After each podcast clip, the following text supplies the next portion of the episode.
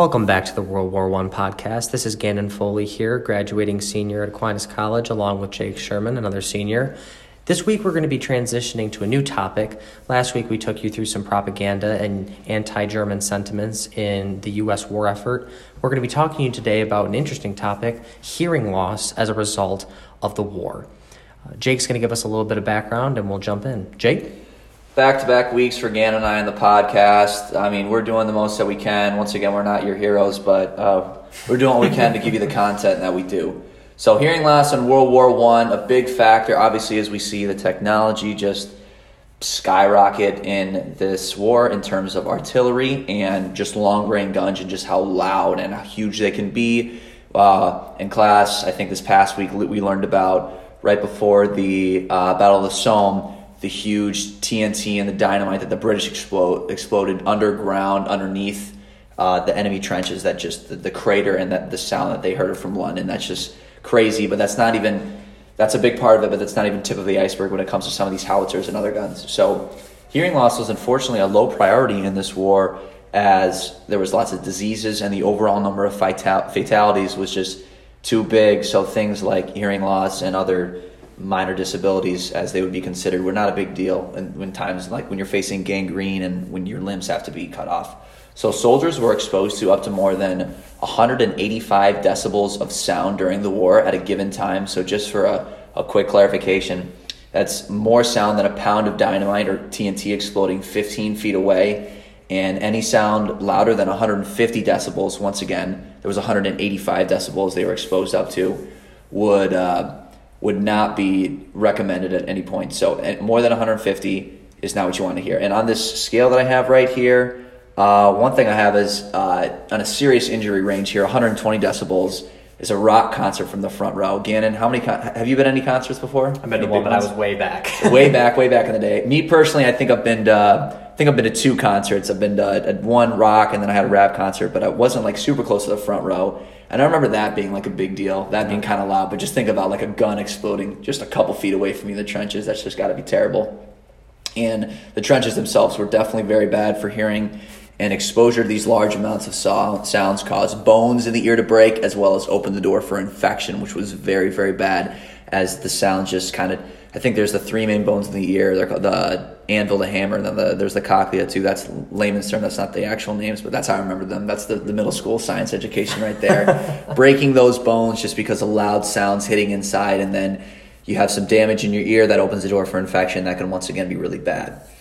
And hearing loss in soldiers had been known and recorded since the 16th century, but it, it had not been fully understood or broadcasted to prevent until post World War II. So unfortunately, there wasn't a whole lot of official uh, evidence that hearing protection was utilized in World War One. So there are some reports of in the Italian and French armies, I believe, like plasticine uh, wrapped in gauze or different forms like celluloid sometimes being put in the ears, but the celluloid would sometimes catch on fire from nearby explosions. So that was that was very unfortunate as well. Could you imagine the shock of having that happen when you're in the middle of fighting? Oh yeah, like you're not even there. Like you see something hit nearby, but you you know you're fine, and then you just you look up and your ears on fire. You got to check that for sure. And they, they, probably like stuffed it. I'm not sure on this, but they probably stuffed it deep in their ears. So I can imagine. Yeah, that's a lot of damage there.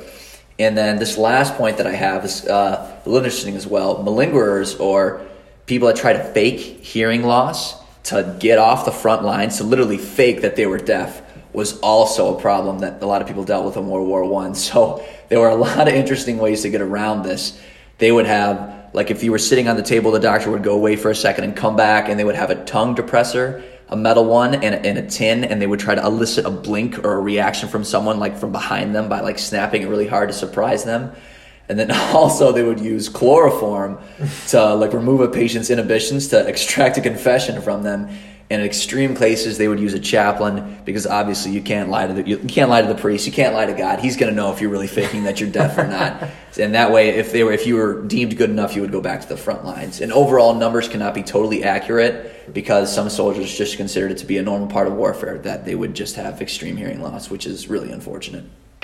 Yeah, that's an interesting point you bring up. The idea that a lot of the sources that we looked at um, explained that because the war was so drastic due to the violence and the technology, they really weren't accurate numbers that were ever kept to determine no. how many people would have suffered. So really, you know, the sources that we have are academic and they are trustworthy, but we really don't have any kind of an idea for an accurate scope of how many people would have suffered from hearing loss during World War One. Um, another thing that was interesting about the technology was the idea that not only were the guns stronger in this war, but they were also faster, which meant that you weren't just dealing with infrequent large concussions from howitzers. You were dealing with you know thousands maybe even millions of concussions happening throughout the entire war. Um, one of the studies and uh, sources that we talked about and looked at um, talked about how the french 75 millimeter field gun could cover roughly 10 by 10 acres by 435 yard areas, so about the width of a, like a really large trench. It could completely saturate that area with fire in less than 50 seconds. So we're talking about these large concussive sounds that can totally rupture an eardrum. I mean, it could totally destroy an entire trench worths of soldiers' eardrums. I mean, very quickly. Yeah, things happen so fast. Sound. Uh sound doesn't travel as fast as as, as sight. I, I'm trying to make sure I had that right, but still, it's a very quick reaction of when these you, you turn and you see an explosion and you may not hear it or you may turn and then it hits you but the, the, things are happening very quickly in the in the trenches and it may be a couple like minutes and these things are going on. It could be after a barrage of artillery that you turn to realize that you can't hear your soldier next to you or that you can't hear the orders being relayed in. So it's kind of a, a sad part to think about the, all this. Pretty scary stuff um, Another thing that we found in our research was the idea that, I mean, of course, hearing loss was a symptom of shell shock. You know, this is the term that really comes to prevalence in World War One. Um, and I think that specifically related to hearing loss, it's important to talk about shell shock because so many soldiers talked about from experiential, you know, accounts the idea that it wasn't just loud sounds that would hurt the ear, these large field guns and howitzers, they would actually make walls of sound waves that when they would hit the body, it would concuss the brain. It would actually move the brain within the skull. And in many cases, these soldiers would be concussed. And of course, one of the natural, um, you know, results of this, one of the consequences is going to be the idea that, you know, um, um, eardrums are going to be ruptured. And Jake brought up a great point with the idea that infections could potentially happen as well. You know, these walls of sound were in some cases so large as uh, Jake said, you know, the fighting on the Western Front. I mean, very frequently in London, you could hear the very faint sound of these large cannons that could fire, you know, 20 miles from behind the line and accurately hit their targets. Um, you know, that could be heard in London from France. I mean, crazy. It's, just, it's absolutely crazy stuff. And of course, you know, uh, another pretty interesting fact is the idea that since trench warfare was happening in such close proximity compared to some of the other wars that happened in the 19th century, so much of this stuff was saturated again in a really tight space that you couldn't help but have these concussive sounds happening rapidly, unceasingly for weeks on ends. And so there, there was no option but to suffer hearing loss. No, no. Um, and from a, a, standpoint as far as like how armies dealt with this, um, the French army actually had some studies that indicated that um, they had a 10 to 20% increase in quote pensionable ear disabilities due to the war. And again, since the studies on this aren't exactly accurate or aren't exactly representative of everybody who would have suffered these symptoms, it's very likely that that percentage could be higher, and that's just within the French army. Um, another study that we looked at talked about how, again, in that French army, of that 10, 10 to 20% that had hearing loss, roughly 80% of those people would have suffered it to a degree that they would not be able to return to the work that they had before the war. So it truly was a debilitating problem that would have happened. I mean, essentially, if you lost your hearing in the war, you were going to be disabled for life. True, true. Very upsetting. Yeah. Uh, to go back to the scale real quickly on the decibels, so we have grenades at 164 decibels and mortars at 185. Once again, to go back to the scale here, uh, the the 150 through 200 decibels is labeled as the deadly range here, and 150 would be a Formula One car at full throttle.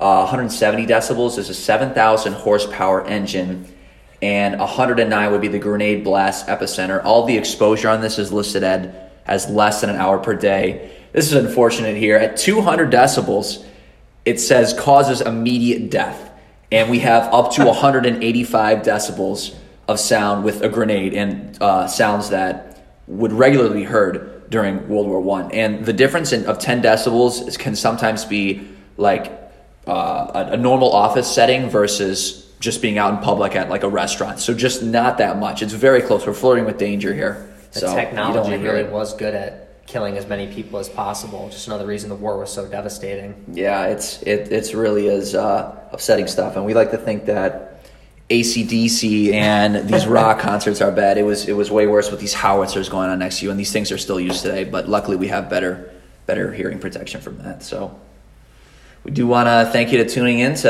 this week's podcast, and this is all it from Gannon and I. Thanks, guys.